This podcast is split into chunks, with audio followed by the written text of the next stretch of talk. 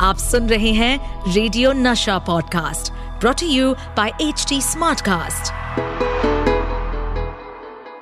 welcome to crazy for Kishore मैं हूँ आपका होस्ट एंड दोस्त Amit Kumar. Crazy for Kishore season two कभी कभी मैं सोचता हूँ कि बाबा के जमाने और आजकल के जमाने में कितना फ़र्क है। वैसे बाबा के लिए तब भी हम क्रेजी थे और आज भी हैं। ये अलग बात है कि उस जमाने की फ़िल्म और आज की फ़िल्म में भी बहुत डिफरेंस है। उस टाइम फ़िल्मों में कहानी भी होती थी। अरे भाई, बुरा क्यों मान रहे हो? मैं ये कहा कह रहा हूँ कि आज की फ़िल्म में कहानी नहीं होती है। अगर सबसे बड़ा कोई फ़र्क आया है तो वो है सेंसर बोर्ड में। आजकल तो फिर भी सेंसर बोर्ड पर लोग सवाल उठा देते हैं। जैसे अपने टीचर के मारने पर बच्चे चिल्लाते हैं।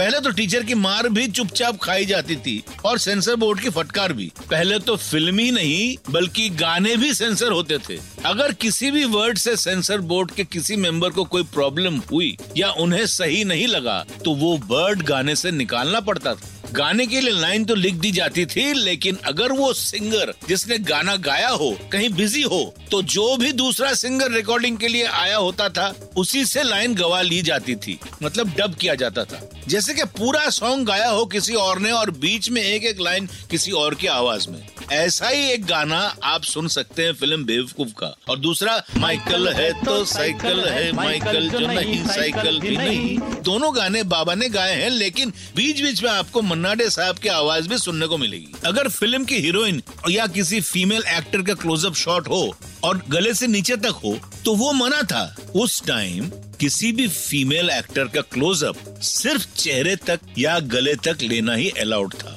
अगर उससे नीचे तक हो तो वो सीन पास नहीं होता था। और एक सीन को फिर से शूट करने या एडिट करने की वजह एक सीधा रास्ता अपनाया जाता था। फ़िल्म रील को नीचे से थोड़ा सा मोड़ देते थे तो फ़िल्म में सिर्फ़ चेहरे तक का सीन आता था। बाकी नहीं, अभी जो ब्लर किया जाता है, वो उस जमाने में इस तरीके से किया जाता था। फिल्मी गाने तक को सेंसर किया जाता था, और फ़िल्म में भी हीरोइन के क्लोजअप सीन सेंसर होते थे। मुझे याद है, बाबा को झुमरू फ़िल्म में मधुबाला जी का एक क्लोजअप सीन ऐसे ही सुधारना पड़ा था। बाबा ने रील मुड़वाई थी, या नीचे फूल लगवाए थे, मुझे याद नहीं। लेकिन ये याद है कि इतना कड़ा रूल 59 से 61 तक सिर्फ़ दो साल ही चला था। जरा सोचिए, अगर आज ऐसा रूल होता तो क्या होता? तो कोई फ़िल्म, कोई गाने ही नहीं आ पाते।